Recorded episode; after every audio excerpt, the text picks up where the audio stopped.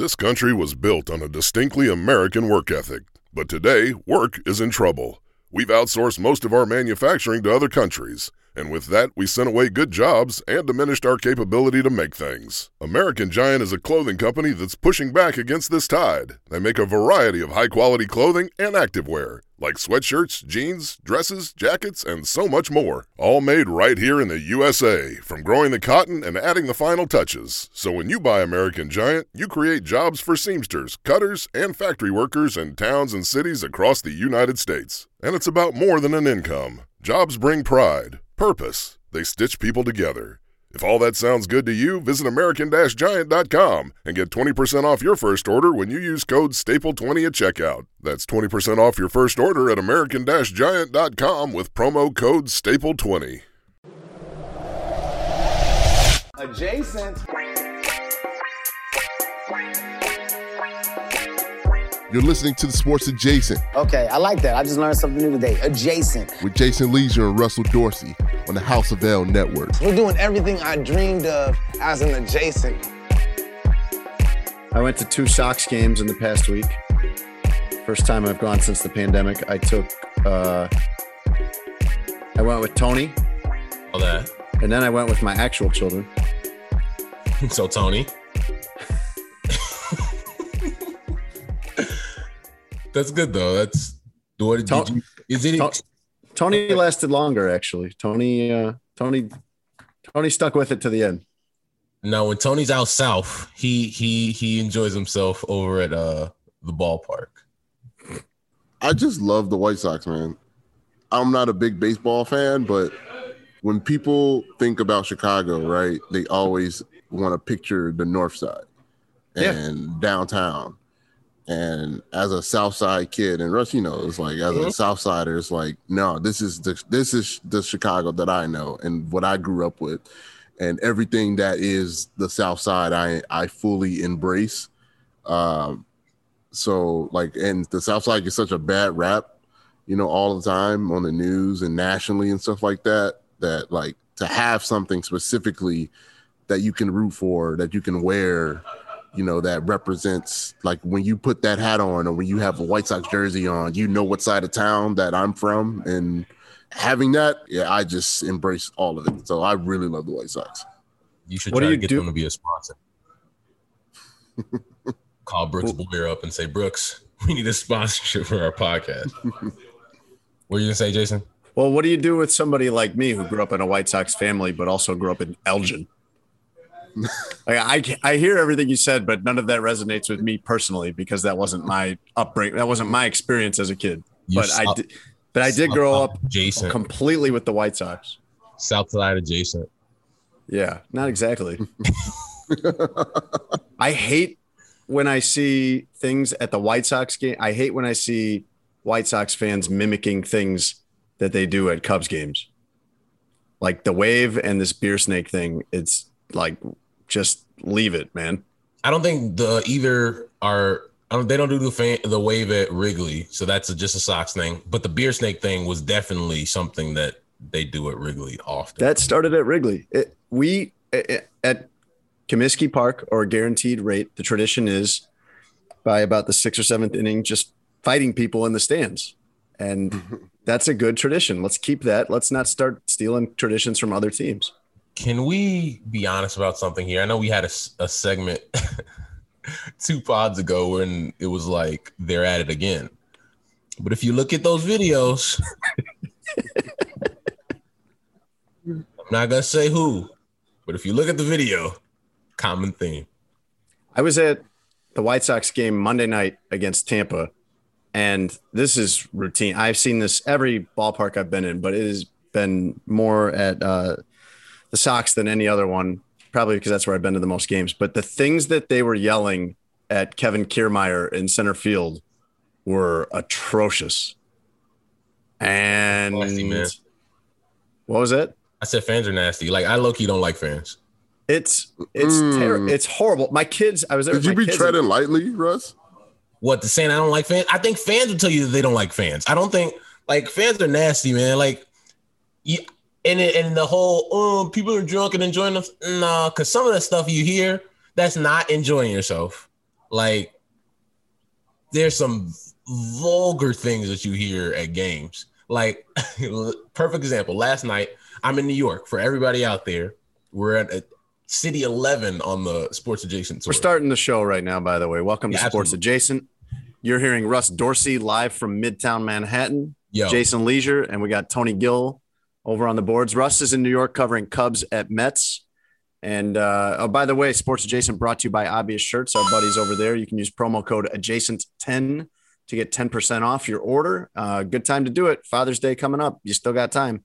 Go ahead, Russ. I was gonna say last night at the Cubs Mets game, there was a guy. Their press box is like right in the upper deck, Yeah. and you can you're like really close to people. And so there's a guy, young Mets fan, I'd say mid twenties, uh, yelling vulgarities at Cubs players at the plate, and he was saying things like certain players were, you know, female genitalia. Uh, you can use your imagination there. And after a while, people were like, "Hey, there are kids here." so then the security comes over and he's like, "Hey, that's enough." Security guy walks away. Guy goes right back at it with the uh, female genitalia phrases, and then some dad in the stands like says, "Hey, that's enough." And then the dude goes up in classic New York fashion. Well, you fight me then. Fight me then. Yeah. All this is on my uh Twitter, by the way. Like Okay. I had I was had a front row seat Ringside. ringside. And so then the Yeah. dude walking up and hitting himself in the face, like, come hit me, come hit me. And the dude's just like, why, why would I do that? And the kid's just, oh no, you're not gonna do anything. So sit down, sit down. And so then after at that point, security comes over, they've had enough. Guy and his friends get kicked out. As he's getting kicked out, the dude takes like his hot dog and pizza slice and like tries to throw it at the dude. completely missed. It almost hit a kid. Like it was bad. And so then as he's leaving, people are like almost getting into fights with this dude. Cause everybody's like, yeah, get him the fuck out of here. And Yeah. then, what, co- what come do something then? And it was it was a whole ordeal, man. That, but that same thing could happen at a Starbucks in New York. I feel like. Probably. Probably. One of my favorite things when I went to a Yankees game at the new Yankee Stadium a few years ago, and one of my favorite things there was the way that the fans heckle the fans. They will heckle you if you don't sit down quickly enough when you're getting up to get food. And the whole set, like different people in the whole section will start yelling things at you until you finally get it and sit down. And I was entertained greatly by that. I saw a guy, you know, you were talking about the guy getting in fights on his way out. I saw a guy one time at a game in Tampa. Uh, he was getting thrown out, and he, he this is a grown man, Russ. This is like probably a 50 year old man. He reached out and hit the uh, security guard's hat down. Like he hit the bill of his hat down over his eyes and then ran away. That's hilarious, bro. Like it was a Looney Tunes commercial. That's funny. I I, I almost had to uh I almost had a situation at the Sox game on Monday night. I almost had to um Finally fight. You finally show got the the people these hands or um Mm. get, get the, had to get these hands out. What happened? Well, I missed all of this, thankfully. I was up Ooh. taking my uh I'd taken one of my kids to get something to eat or go to the bathroom or something, and I came back to the seat and I put my hand on my wife's knee and she goes, You're not the only one who's done that today. And I was like, Wait, what? And it turns out, from what I was told, completely accidentally, uh, one of the fans who was trying to get out of the row went to put his hand down on the back of a, the chair in front of him to steady himself and accident, and then put his hand on my wife's knee. And both of them apparently were horrified by this. Neither of them had intended for this to have. Both of them were shocked. The guy was shocked that he did it and was very. It was very awkward apparently. And I am just glad that I didn't have to find a way not to get in a fight during that situation. Man, you should have spun a block on dude. I'm mad. you gotta. I don't care if it's intentional or not. Don't touch my wife. Oh yeah, you know that's right, Russ. And I told my wife, I said, I said, I said, listen, uh, wife, show me the guy that did it so I can uh, put these hands out for him. Listen, a wife is funny. no, I'm, I'm, I'm I don't want it. You got to protect That's your what ladies' I'm honor. saying. Like that's why, it, accident, Accident or or not, not. you got to bust that dude's head to the white meat. Like I'm sorry, but you got to do it. you got to do it. Well, Um, Russ, as you know, normally I would. I'm telling you, like you you see, ever since we talked about this, these situations have slowly crept up on you, where you're just like, Yes. oh man, now I'm thinking about it. I'm You gonna don't have to one. join a fighting gym, a boxing gym. I'm gonna have to now. Before the year's over, we're gonna get you in some some beef, and you're gonna have to throw hands. Now, I need you to win because if you don't, I'm a, we're gonna come on here and talk about you. Well, I probably won't, given my non-existent experience. So you want me in a fight? Tony wants us as a show to fight. I I think this ends with me fighting Adam Jahns. I guess would that satisfy both of you? That's not a fair one. I'd say you'd Let's have to go after Hogan have to- Johns. you'd have to fight Hogan Hogan. Johns. Me fighting Hoge and Jahns. Yeah, you'd have Show to. Fight. I'll both uh, both of them will get to see the hands, Russ. Hogan's an athlete. One of them will get the right hand, one of them will get the left hand. but they'll see the hands. If us as a, a pod, if we had to fit fight another pod, there's not a, a, t- a long list of pods we can fight in Chicago besides Hoge and Jahns. I did two things in the past week that felt like back to normal. Like life was pre-pandemic again. Yeah, It was going to White Sox games, two of them, and going to the movies on Friday. And I went to the Sox game Thursday with Tony, which I expected to be a totally not totally, but pretty much normal experience. And then Laurence Holmes and Herb Lawrence got way right out in front of that when I I was on their show during the day that day, and they're like, "You got to watch out for this. You got to watch out for going to the game with Tony. It's going to be a handful." And apparently, there was a big episode before where Tony couldn't get a funnel cake, and that became a thing. And so I was a little nervous, but like I've hung out with Tony for that amount of time before, and it's been again not totally normal, but mostly normal, Normal, enough. normal, yeah, like Tony level normal, Russ. You know. Got it. Um, but we were probably only there about 30 to 45 minutes before Tony uh, unloaded this proposal on me to eliminate the catcher position. That that was just going to be no longer a part of baseball. No more catchers and also no more umpires. I mean, that's an easy one. We'll do robot umpires for sure. But I guess, Tony, what are you imagining there? Just a, a brick wall behind home plate that just kind of the ball just deadens into that and someone comes no, and picks there's it up? like there's like a giant, like kind of like bowling, right? Where you throw the ball into this void and then it just comes back to you, like on the side. Into side. this like, void? Just yeah, like this whole little catching thing where Will it be like a it- bowling alley where it comes rolling back out to the mound uh, on a Right. on a rack or something? exactly you just Okay. goes underground. Poof, there's the ball. All right. So there you go, Russ. Uh, one ninth of all position player jobs out the window, as well as one fourth of all umpire jobs. Um, I'm not doing this today. and do you I mean, know his catching biggest? seems like the worst job ever. do you know his biggest complaint about going to games? He can't find the score. Now, I all right. So that's funny that he says that because that is a complaint I hear from baseball writers all the time. Like you have all this stuff on these quote unquote scoreboards, but the actual score, The the the, ribbons, the LED ribbons. right? Like you have so much stuff. You got videos, you got games, you Yeah. got pictures, but like very rarely can you actually find the score when play is not happening, and you should always have that available. So I Well, agree was- Tony on that one. What was funny was a four year old kid sitting behind us raised the same complaint like an inning later.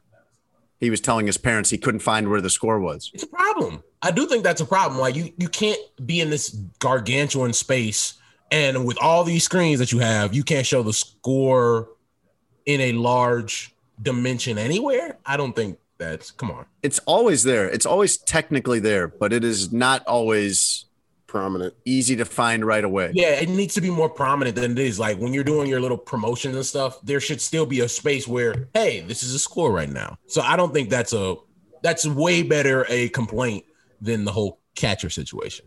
Tony, did you hear this four year old kid behind us when uh, it got later in the game and he started talking about his stomach hurting? Uh, I didn't hear that part, uh, but I was was, getting nervous. there I was there when they were doing opening lineups, and he had a serious question about why is Tony La Russa so old. Yes. The kid did, yeah. He wanted to know why that old person was down there. Yes. Is, is Uh, if, wait, my question is the kid Tony. No, no, no, no. This is this four year old kid is a separate person Oh, okay. sitting directly like behind question- us. That sounds like a question Tony would ask. Yeah, yeah, that yeah. Since you mentioned that, Russ, I mean, I think I have this straight in my mind which things were said by Tony and which things were said by this four year old boy, but uh, well, it could get murky. Let's just say. um, but like about the fifth inning, I started to get really worried. I did. You weren't aware of this. I didn't. I didn't mention anything about this to you, Tony, because he was. This kid started talking about not feeling good, and You did on our it- way out. What? You did on our way out. Oh, okay.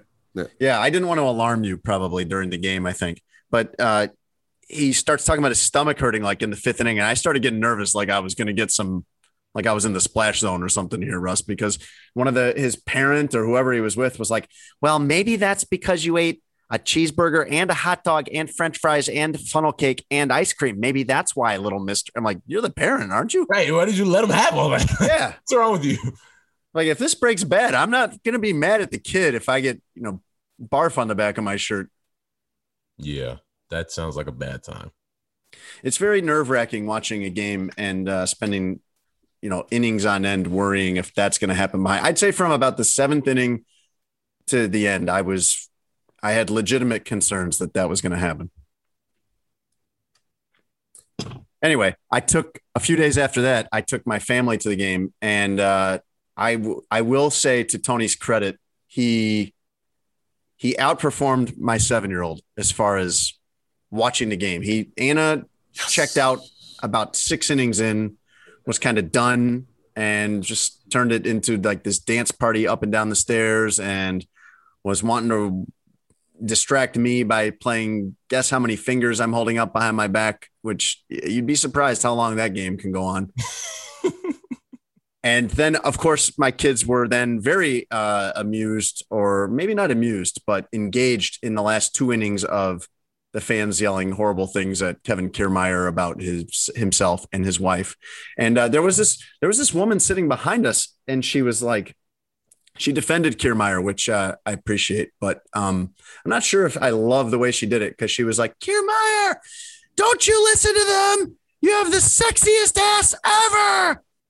And uh, then she's like, she turns to me and she's she's sitting like diagonally behind me. She turns to me and she's like, sorry for the language. And I was like, oh, okay, good. She realizes that we have kids and maybe doesn't want to keep yelling. And then she kept going. She kept going and it got it got more graphic and more obscene from there. So she was she was sorry, but uh to a point. Yeah, sorry in the way that I'm sorry for eating all the the rest of the goldfish that the kids have. You know, the goldfish crackers Yeah. and the like. I'm I'm sorry, but I still did it, and I'm going to do it again. I'm sorry that you you guys are here, and I don't Yeah. want to raise. I don't want you your daughters to repeat this language in the car. But since you're here, might as well keep Yeah. going. Yeah. I also the other normal thing I did was I took my wife to see In the Heights on Friday. Have you guys seen that? No. No. Okay. Tony's saying no. Russ is saying no like it's a point of fact. Tony is saying no like I can't believe you asked me that. Do you guys don't not know. like musicals? Oh, it's a musical. Yeah, I'm out. Okay, Russ is out. Yeah, I'm out. Tony, you loved Hamilton, didn't you? Yeah, that's different though. It's like it's the no, it's not different. It's almost the same thing by the same guy. They're rapping. I'm good. All right. Well, it did feel just like going to the movies before the pandemic because Is it like Sound of Music musical, or is it like um West Side Story? Because I like those. it is closer to West Side Story, but I would say it's closest to Hamilton, to be honest, even though they're set 200 years apart. It's the I same style of music. It's some of the same performers. The guy, the lead actor, uh, Anthony Ramos, I think is his name. It, Ramos is uh, is the guy that played John Laurens in Hamilton. I wasn't a big Hamilton guy, so yeah, I'm out. Okay, well, you might like this, especially because it is about a neighborhood in New York called Washington Heights, and it has a very, very Latin flavor to it. And I know you appreciate. It's very, uh, it's very centered on Puerto Rican Americans and Dominican Americans, which I know you have an affinity for the DR, especially. But I think I think you'll like that. But it did remind me of uh, life being back to normal because we went into the movie theater and there were six other people there. That's actually the best. Like I don't. But that's exactly to- how I remember movie theaters before the pandemic. like I don't want to go to the movies when there's like the last. I think the last movie I went to before shutdown. When did Endgame come out? Was it 2020? Shutdown for you uh, lasted a month, right? I'm not doing this. Didn't we cover that already? I'm not doing this. I'm not doing this. That was a hard three and a half weeks. anyway, the pandemic before that, Endgame came out in 2019, closer to the end of 2019. I think that was the last like big movie release that I saw. And it was one of those where you had to book the ticket online Yeah. Because all the seats were going to be gone. And so, yeah, that I think I would much rather go to a show that there was like eight people in there. You can sit wherever you wanted, and it's a much more enjoyable experience. I think what happens now is you only go to the movies if you really, really like going to the movies. It's not just, hey, what do we do Friday night? Should we go to the movies? I guess you only go if you really want to go. And so you don't have a, how, a, theater packed full of people that are just tweeting and checking their phones, and you have lights kind of from the phones. That's very distracting to me. That kind of defeats the purpose of going to the movie if I am hearing noises and lights and stuff. Like I could go, I could I could hear that at home. I could just try to watch a movie in my living room while my kids are running around the house. There's also no good like they, it's kind of they're kind of like slow playing us back in the movies because there's nothing like amazing coming Right. out. Like there's oh six movies. There's four of these I want to go see. Like there's like two movies that come out every week, and it's like ah, neither of these are for me.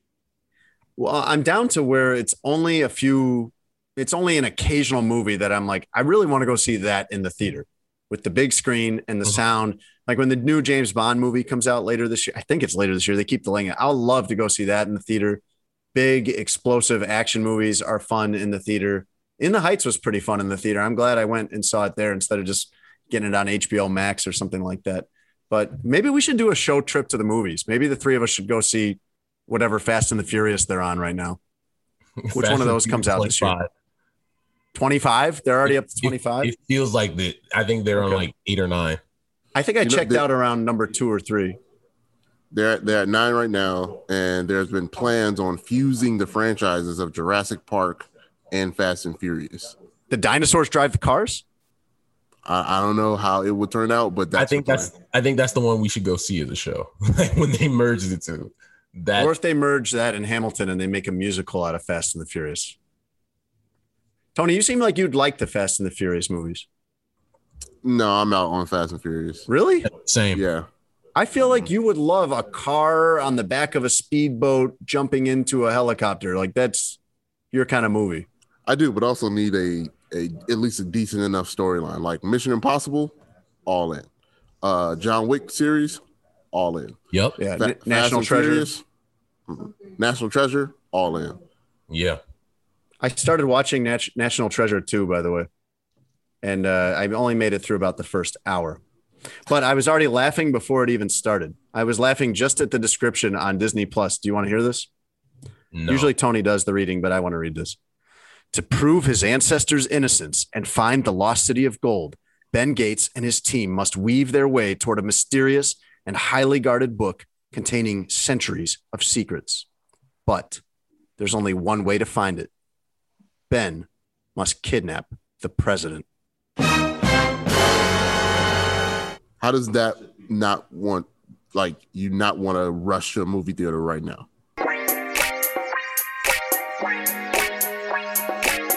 So a couple weeks ago, I was listening to Laurence's, our executive producer, Laurence Holmes, one of his podcasts. And it's like the little intro, outro that he does, where he's talking to the people. And he's talking about the newest podcast on the network, which is young Tony Gill, who is on one of his 41 podcasts, uh, Chris Rongey and Melissa Rukaitis. And he was saying that in his Avengers MCU network that he's building, those guys are like Guardians of the Galaxy. And so it got me thinking, like, all right, if those guys are Guardians of the Galaxy, who are Jason and I in if we're gonna put the Avengers together on Laurence's network?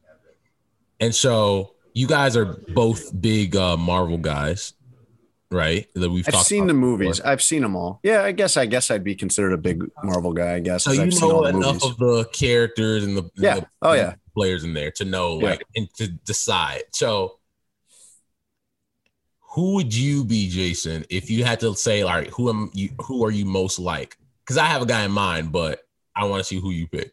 Iron Man, Doctor no Strange. doubt. I'm Iron Man, or I quit right now. Yo, no, the funnier part is that Tony said Doctor Strange. That made me laugh. Didn't we already do this segment? Is this a we rerun? didn't. No, we did. We I talked about. We talked 15 about. episodes in, and we're doing we reruns. No, no. We talked about. We talked about. Do you like Marvel? And I said no. I said I. And then I said I watched all the Avengers out of order. And then that's Go- how we got it. So Go I, ahead. I'm Iron Man, or I leave the show. You now. You pick. Your I pick. mean, if if you're gonna say you're Iron Man because you're kind of a bag, I would say yes. but also, I do think you're Iron Man. Um, that's the closest. you need him. He drives the show. You need him. he drives something.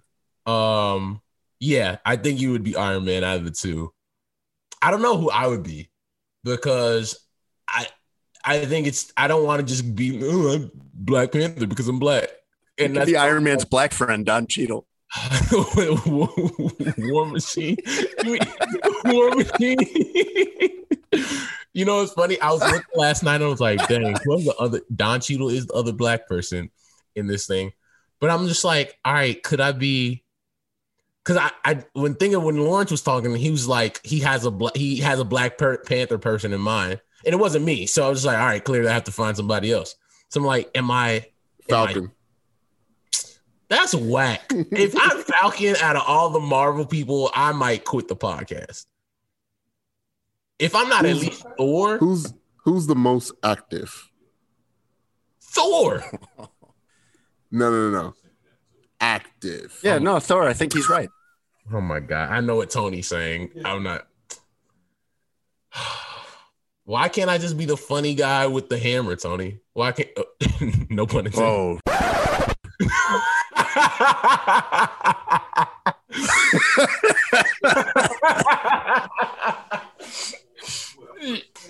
I didn't.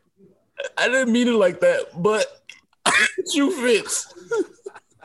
I'm definitely Thor though because I think You could be Deadpool.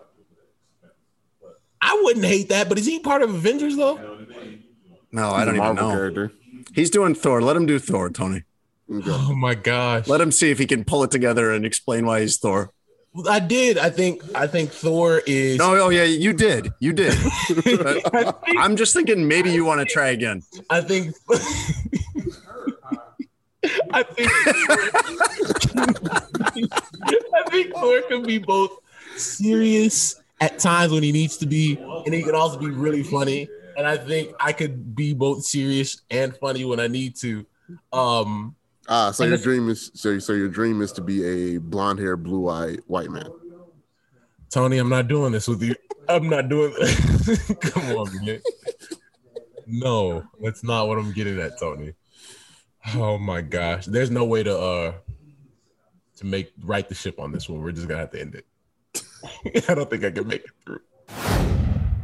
Yo, it's Russ Dorsey. Look, you've been waiting. I've been waiting. And now it's time. Sports adjacent merch is now available for pre-order on obviousshirts.com. That's obviousshirts.com. Look, you want some new merch? You want some stuff that says sports adjacent? Maybe Tony Gill versus libraries. Maybe you love Russ Dorsey. We have shirts for you too. Go to obviousshirts.com, make your pre-orders, and you'll have that merch in no time. But don't forget, because we have this great partnership with our friends over at Obvious Shirts, you can use promo code adjacent10 to get 10% off your purchase. That's promo code adjacent10 to get 10% off your purchase. Obvious Shirts, words on shirts.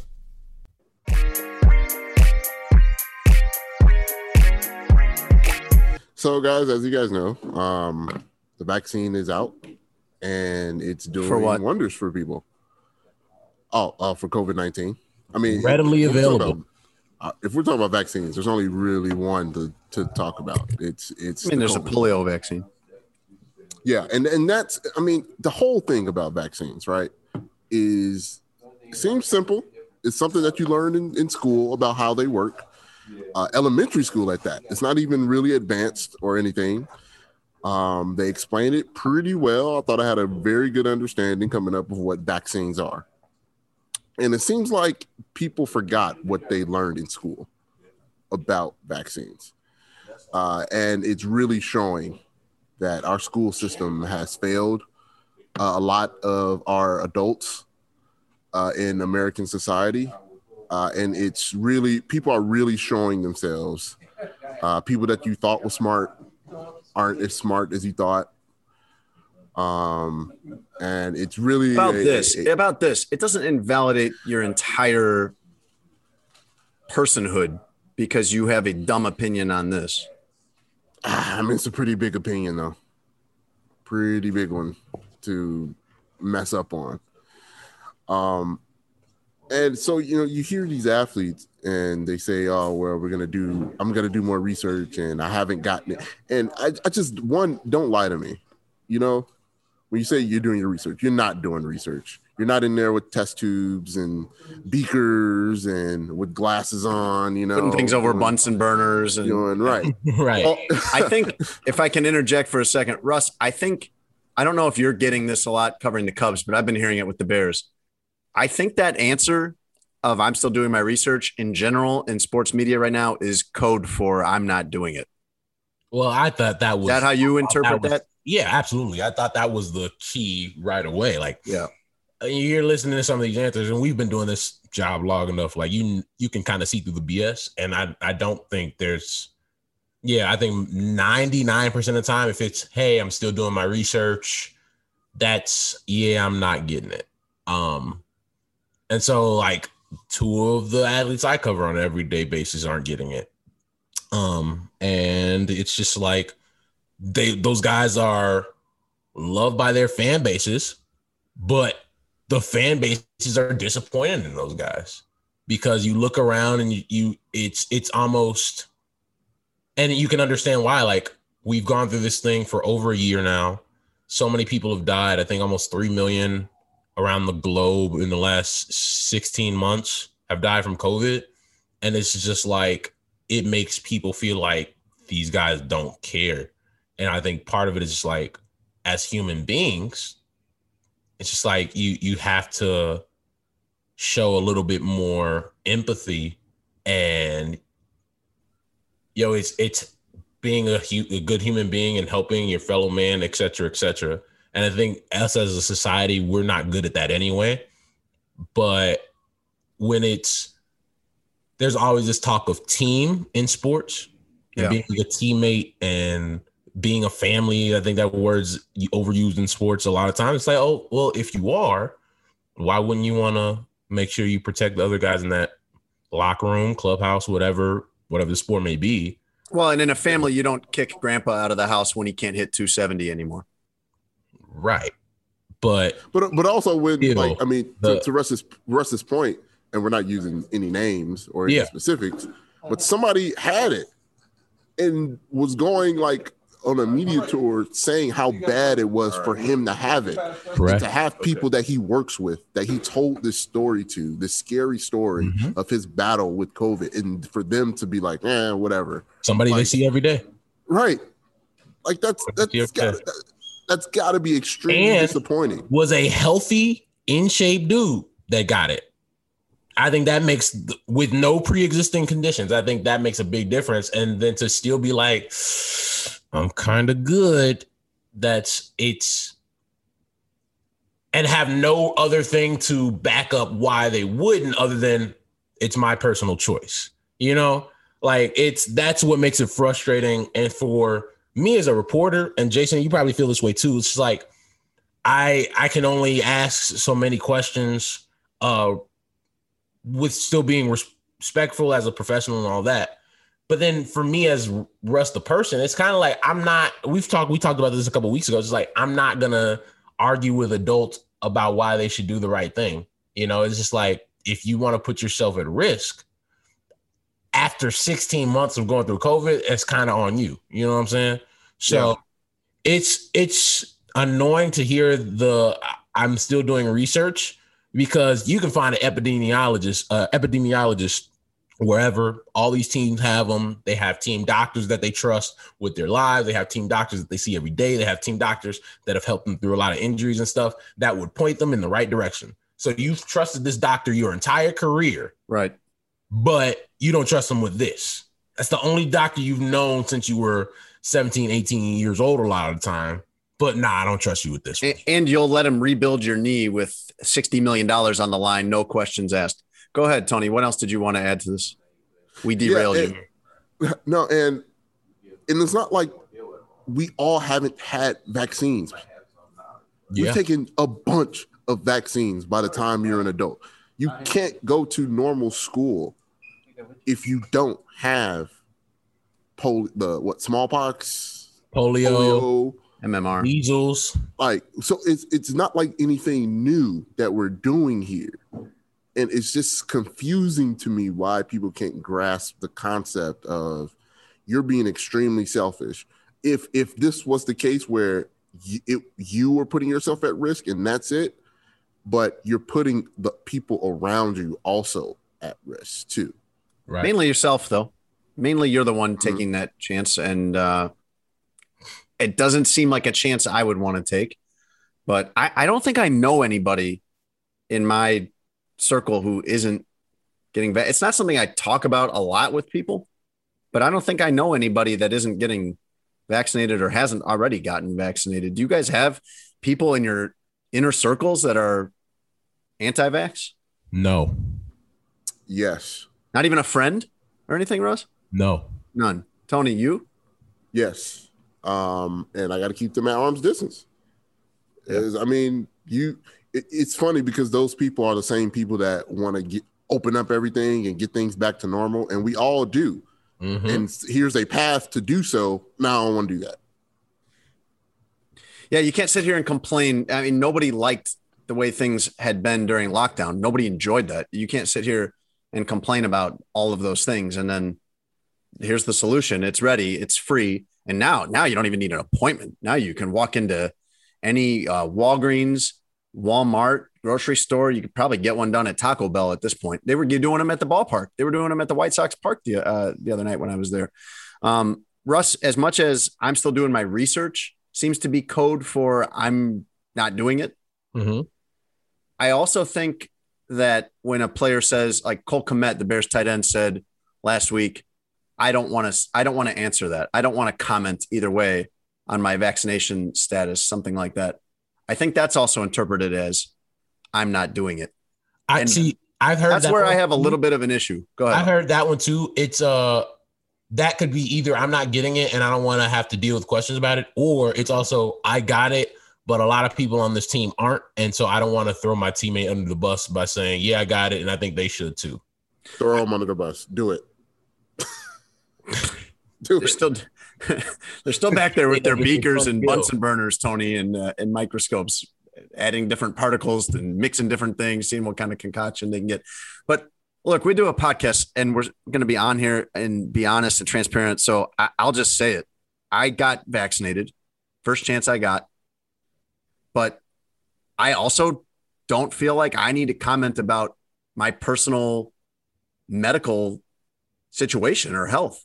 And so I would be one of these players probably who did get vaccinated and doesn't feel like it's any of your business for me to have to answer that question. I mean, uh, I don't know how I feel about that when in terms of public safety. Like this is a public health concern. We've been dealing with this as a world for over a year. And again, if this was just individuals and it wasn't a spreading situation, I 100% get it if people didn't want to say or whatever. But it deals with all of us, it concerns all of us together. If there was a place where we can separate the society, but we know that's not possible, that's not a thing. we all have to intermingle. We all have to coexist with each other to make this life work uh, for everyone. And it's just weird that people don't want to do anything or spread the normalcy of doing things for the group. And I think ultimately, honestly, future prediction, that mentality is going to destroy the United States. Just in general. This is my wild Yeah, it's a hot take. theory. Yeah, it is, it is extremely hot take. I thought But you were going to go with think- Bucks and seven or something today, but instead you went with the destruction of America. Yeah. All right. yeah, greed and selfishness it doesn't reverse. I don't think, in my opinion. Yeah, I think it only grows from here, and this is just a small example of how selfish uh, the American society can be when there's an opportunity to help the group and they don't want to. What do you think, Russ? You're a reporter. You know the difference between uh, questions that you want the answer to and questions that you believe you're entitled to the answer to.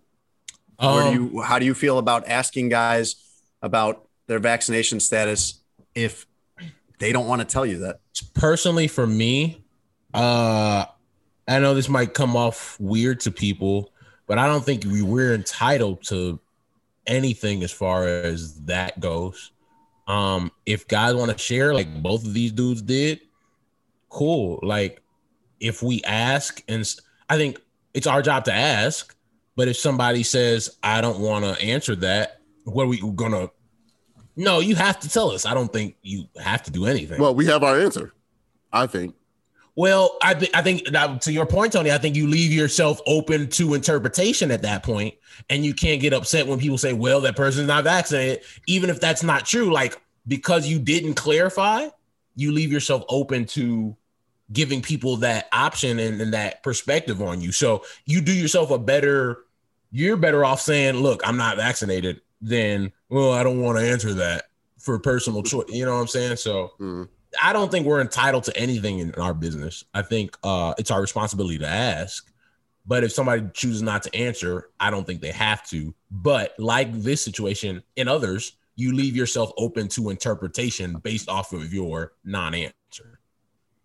It's been interesting to me to watch the NFL handle this versus the other leagues because I felt like I feel like the NFL has been able to just because of the timing has been able to watch the other leagues handle it first and then decide what they want to do. And that happened when this started in spring of 2020. The NFL was the last league that had their seasons. eh, They had the most time between when that, uh, when everything shut down and when the season was supposed to start. And it's happening again now with reopening, where the NFL is watching the other leagues reopen first, basically. And you're seeing the NBA and I think baseball doing this as well, Russ. They're offering incentives, they're offering perks where it's like, hey, if you get vaccinated or if 85% of your team gets vaccinated, you can have this back or this back. The NFL, I think, is going to go a little bit different way of they will make it so it's so frustrating to do your job if you're not vaccinated that I think there'll be guys that get it because of that. And that doesn't feel totally fair to me, but we uh, to Tony's point, maybe we're in a place where the ends justifies the means. I think they're gonna start, especially in baseball, as you get more and more of these teams, and they're at 23 of the 30 teams have reached the threshold. I think they're gonna lower the bar so that these other teams can get under. I think that would be a bad look if they did that, but I feel like those other teams, if if they get there and it's just the team I cover that's the one that hasn't, I think that's a bad look for them. But I think at some point we're gonna get here and they're gonna be like, all right, you get you guys across the finish line. We're gonna make it 80%, right? And and then go from there. So yeah, I I, I think it's just something each day was just like something that should seem simple is not. And then there's always this fight about people being smarter than people that have gone to school for years and studied for years to to help us in situations like these. So yeah, weird all around.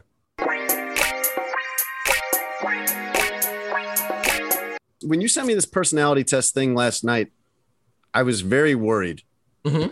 because Why? you're you're on because I got this text at like midnight or 1 a.m. and you're on the East Coast, so you're an hour later, and we're gonna record in the morning the next day. And I was like, if Russ is looking at this at 2 a.m., I I'm worried about what time he's gonna be awake for the podcast or how awake. And yet you have pleasantly surprised me. You have been for all of our morning recordings, you've been incredibly uh, we haven't had to like kind of ease you into it through the shallow end. You you woke up like you sprung to life when the mic turned on, and I loved it. You have your times off because I sent this at 12:55 a.m. Eastern time, which was 11:55. Okay, so Central about one a.m. All right. Mm-hmm. And so then I woke up. We recorded at 11 o'clock Eastern time. So that's plenty of time to get a full eight hours of sleep and make sure I have everything for the podcast. So I think you were just kind of concerned that a morning recording would would put me down that path of not being good. None of us do well in the morning. Um, before we before we go on with this, uh, Sumit, what what what, what woman got you on this? I know that's how this started. Let's not uh, make it gender specific. I know this came from a date. Actually, the funniest part is anytime I've talked about it, it's because somebody who I had seen had brought it up. And so, Somebody you've seen, like uh, like you know, a date. Like I said, yes, not just you saw a person or you saw someone walking toward you. correct. Seen like seen. Yeah. So I had taken it. I had taken it in school, uh, in college a couple uh, a couple years ago, and I had never done anything with it. I just knew what the thing I the personality quote unquote the Myers Briggs test that I was. But after having a conversation with a person about it a couple weeks ago, I'm just like, hmm, this would be a good thing to talk about on the podcast. So I sent it to you and said, hey, before we record, take this this personality Yeah. test. and I did. How long did it take you to do, Tony? Uh, I'm sorry, guys. I did not participate. Okay, great job. Tony. Apologies. Thank you. Yeah. quality production there, Tony. Good job. The executive producer of our podcast. Tony is getting a little less reliable lately, I've noticed. Even for him. I'm disappointed. I'm disappointed, Tony. Like you're all about the content. You're the content king. Mm. Yet I sent this at a reasonable hour. And I'm like, yo, Tony will be up. Oh, he was up. He was awake. There 100% chance you were awake and saw that text and we're like, nah, they don't pay me enough to do this. Something that takes five minutes. yeah, I was I said 10. It took just five minutes to do. Yeah, I think we, we got the personality test on Tony there, Russ. That that pretty much answers it. Tony has the uh even though it would help our content, I'm not gonna do it personality. Right. Yeah. It's a good thing that that wasn't uh, part of the job application process for this show. So the Myers Briggs personality test, Jason scored or got the ENFJ personality, which is also coincidentally the one that I got on my personality test.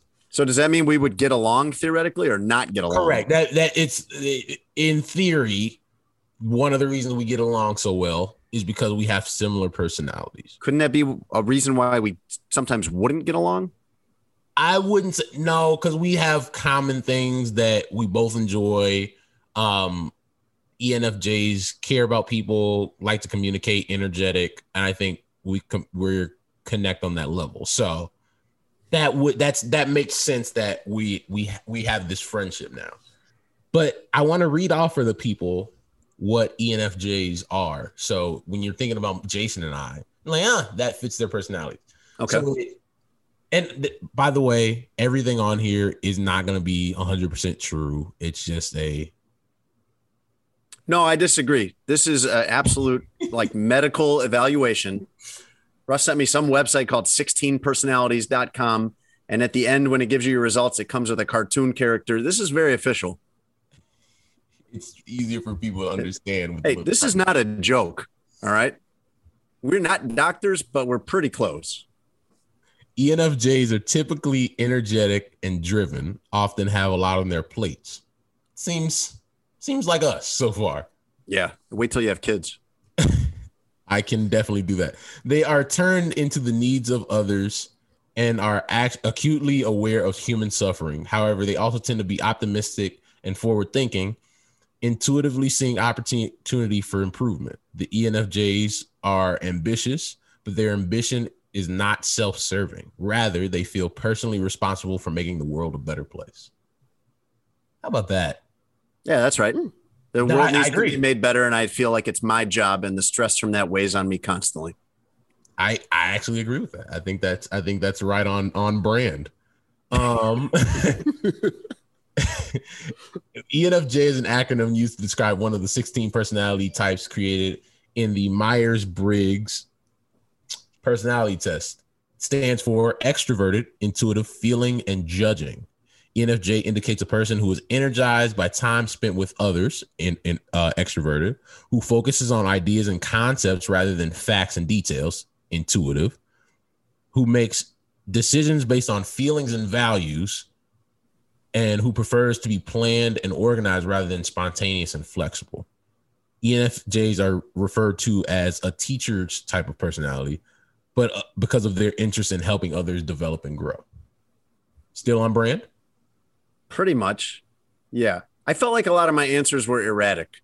Like I was answering kind of differently to similar questions at different times. So you lied.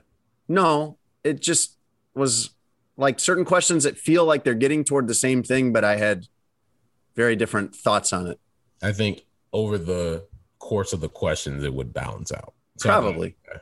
Also, you seem to feel like you won the personality test somehow. Like this is I don't is one is one like you beat So- the game here. Is is one personality considered better than another, or is So it it says how like, rare Here's your personality. Here's your personality. how rare is the ENFJ personality type? Okay. ENFJ is one of the less common types in the population, especially Hmm. for men. Among men, ENFJ is the second rarest type. Well, ENAs, ENFJs make up 3% of the general population, 3% of women, and 2% of men. So, yes, I did win the game. okay. Uh, famous ENFJs include Oprah, Pope John Paul II, Two of my heroes right there off the top. Maya Angelou, Ralph Nader, and Martin Luther King. Mm. Tony, don't do this. no, Mhm. Tony, stop. Stop it. You stop it. Interesting. One of my favorite parts of the quiz was there was a question that said you usually postpone finalizing decisions for as long as possible. And I marked one thing. And then the next and then as I was going on to the next question, I was like, wait, no. And then I changed it to be more accurate if, as I thought about it more. And the very next question was, you rarely second guess the choices that you have made. That's funny. so yeah, I just thought that would be a fun thing for uh, us to. I thought all three of us would do it, but you know, Tony, being the person that he was, said, "No, f this personality. Yeah. I'm gonna have my own personality, create my own brand."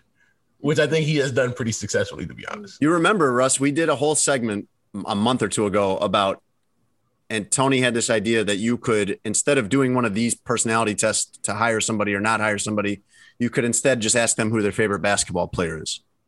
And Tony made it very clear that what you would never do is hire someone who said Russell Westbrook. And he just Russell Westbrooked this entire assignment.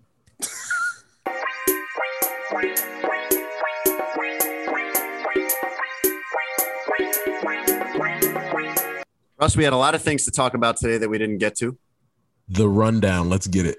Yes. Uh, one of those was I had an idea that we could talk about our dads because it's Father's Day. And that was met with absolute thudding silence of no return text from either of you two about that. So hope your fathers are really proud of you. Is that how you say no to something that I text you, Russ, just by not answering it? Is that, am I, Uh, should I learn to interpret those as no? You know what's funny? I think about I'm our- asking honestly. No, and I'm gonna answer honestly. I think about our group chat often, the one that you and I have, and the one that me, you, and Tony have. It's not a group chat. It's just you and me texting if it's just you and me. But it's just like I, you know what I do for a living, so sometimes I can't always answer. Okay. and so sometimes I forget. So it's not That's what it is. That's what I wanted to know. Yeah, it's not me ignoring you. Okay. So like I saw the Father's Day idea, didn't get back to you because I might have been about to do an interview or Yeah. On my way to the ballpark or something where I just can't answer right now. But I did see it, and it's not me ignoring you. Tony might be ignoring you. But yeah, I I usually nine times out of ten I saw it, and the plan is always to get back to you. Anyway, I love my dad and appreciate him. I Uh, love you, Dad. He's also, a listener of this podcast. Chris Paul with a shoulder injury in the sweep over the Nuggets, 25.5 points per game, 10.3 assists, five rebounds, shot 63%. He's 36 years old. He has a player option for $44 million next year that he might decline because he could get more at 36. I w- I was gonna tell you that was a really fun series to watch. The Suns. Um, that was on my list of uh, things that we didn't talk about too. Do you know anybody on the Suns that's not Chris Paul or Devin Booker or DeAndre Ayton? uh, the guy from the Bulls, Payne. Hey, Cameron Payne? Cameron hey. Payne. That actually turned into a pretty good, like, productive player for them after he left. Amar'e Stoudemire.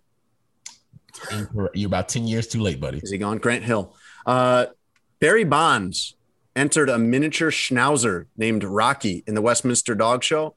And I saw a video of him being interviewed about it. That was not Barry Bonds. Yeah, he seemed totally different.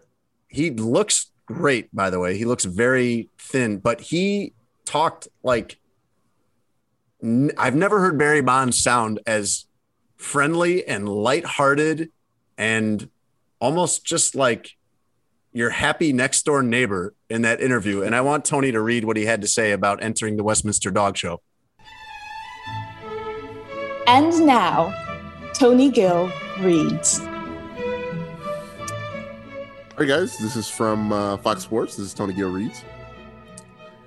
This is just amazing. Just to be here, to see it, it's beautiful. I've watched it on TV many of years, but to actually be here is amazing. And to actually have a dog here makes it even more gratifying. He sounded so happy. It made me happy for Barry Bonds because he has had such a checkered history in public life and he's hated by so many people. He's defended by so many people. It has never seemed all that pleasant to be Barry Bonds to me. And he genuinely seems like he has found some kind of peace. I mean, it's the first time uh, pe- pe- people love dogs, so that brings the best out of people. Also, helps. It's probably the first time in 10 years he hasn't been asked about steroids. So I can understand him being very happy in that interview. I'm taking it a step further, Russ. I'm judging from this two minute clip that Barry Bonds has found inner peace and happiness. Kevin Durant's bodyguard rushed onto the court in game three to protect him from PJ Tucker. Mm, prepare to throw those hands. Yeah.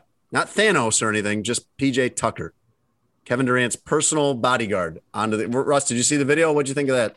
I think um if I was worth as much as Kevin Durant, I'd have a bodyguard come defend me on the court too. Okay, but you don't want your mom coming out there running out to help you when you get hurt in a little league game, right? So, are you, if you're Kevin Durant, are you pleased with this guy, or are you uh, angry and embarrassed that this guy felt the need to run out there instead of letting you handle PJ Tucker yourself? If I'm Kevin Durant, that's why I paid this bodyguard. You're giving him a raise. Yes. Okay. Don't let anybody put their hands on me, man. Um, Australian pop star Cody Simpson. Do you recognize that name? Singer. Yeah. He's like 24 years old, and I think he's been famous for 10 or 15 years. He's been a Yeah, pop the star. first time I saw was him- like 10. First time I saw him, he was like 17 or 18 and he was on a uh, ridiculousness. He finished 23rd among 92 swimmers in his country's Olympic swimming trials, and that's nowhere near qualifying. In the same way, it's not it's not apples to apples, but in the same way that I was impressed by DK Metcalf? what oh what was he running? Yeah. Yeah. Any of these guys that any of these guys that have been out of a sport or haven't been training professionally, if they get back into it and even do decently, like Tim Tebow when he did baseball, he was not great, but to even go into the minors and hit 250 or 260 for a year, I find that impressive because it's really hard to step away and then come back. So finishing 23rd out of 92 swimmers, I found that impressive. For that us. might be that might be more impressive than DK Metcalf because DK Metcalf like runs for a living. yeah. And like, yeah, he the fact that he ran that time at that size is insane. But for Cody Simpson to be a pop star Yeah. and to be 23rd in the country in the Olympic trials, it's not like he swims for a living, like he sings for a living. So I think that's that's pretty amazing.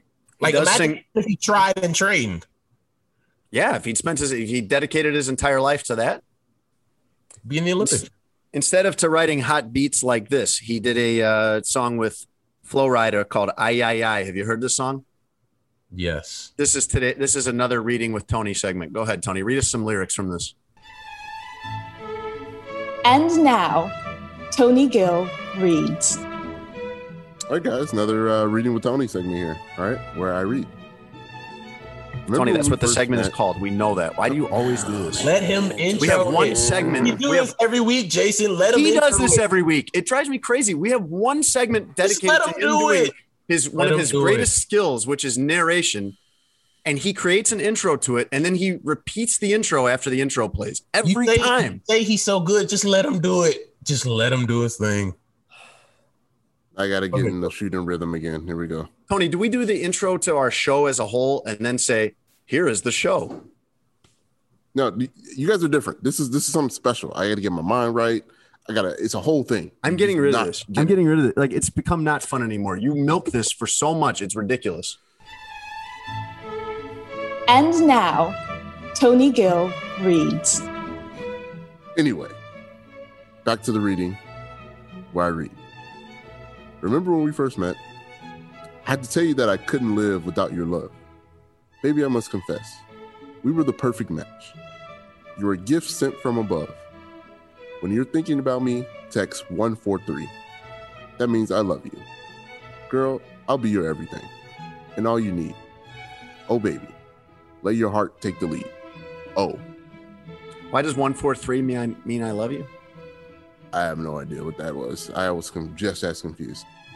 I'm so tired of your reading segments, by the way. Whoopi Goldberg's real name, Russ, is Karen Elaine Johnson.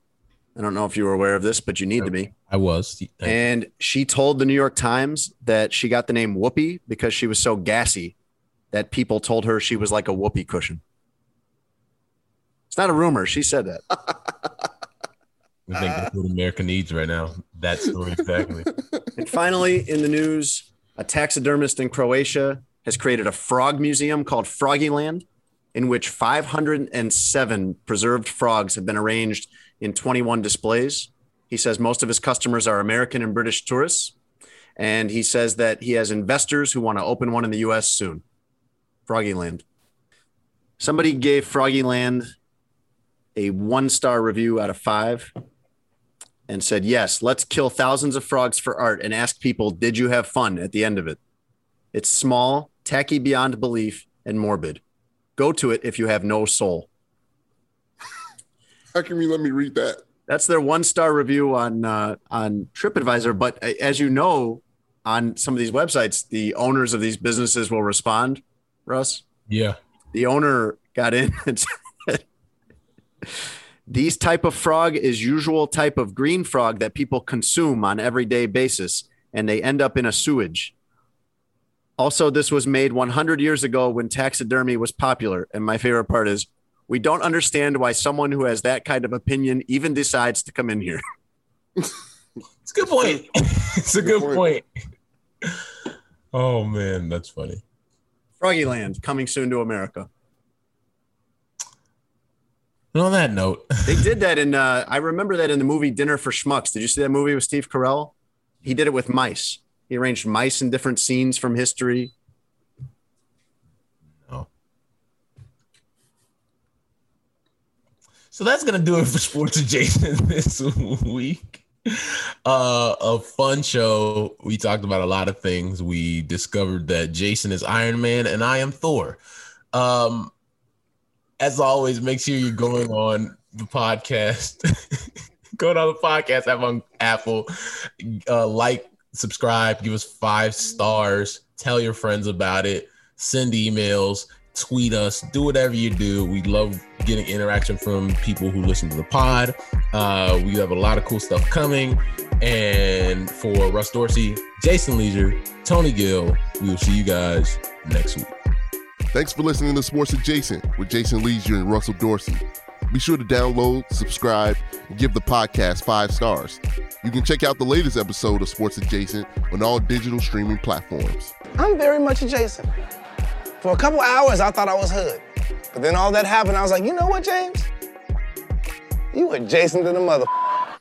Froggyland has 600 reviews on uh, TripAdvisor, by the way. So about 10 times the amount of reviews we have on Sports Adjacent. I'm good. Sick of being upsold at gyms? My guy, you're currently a base member. For $90 more, I can upgrade you to our Shred membership. For 130 more, you'll be a Swole member. And for just $300 more, you'll reach Sweat Platinum. At Planet Fitness, you'll get energy without the upsell. Never pushy, always free fitness training and equipment for every workout. It's fitness that fits your budget. Join Planet Fitness for just $1 down and $10 a month. Cancel anytime. Deal ends Friday, May 10th. See Home Club for details.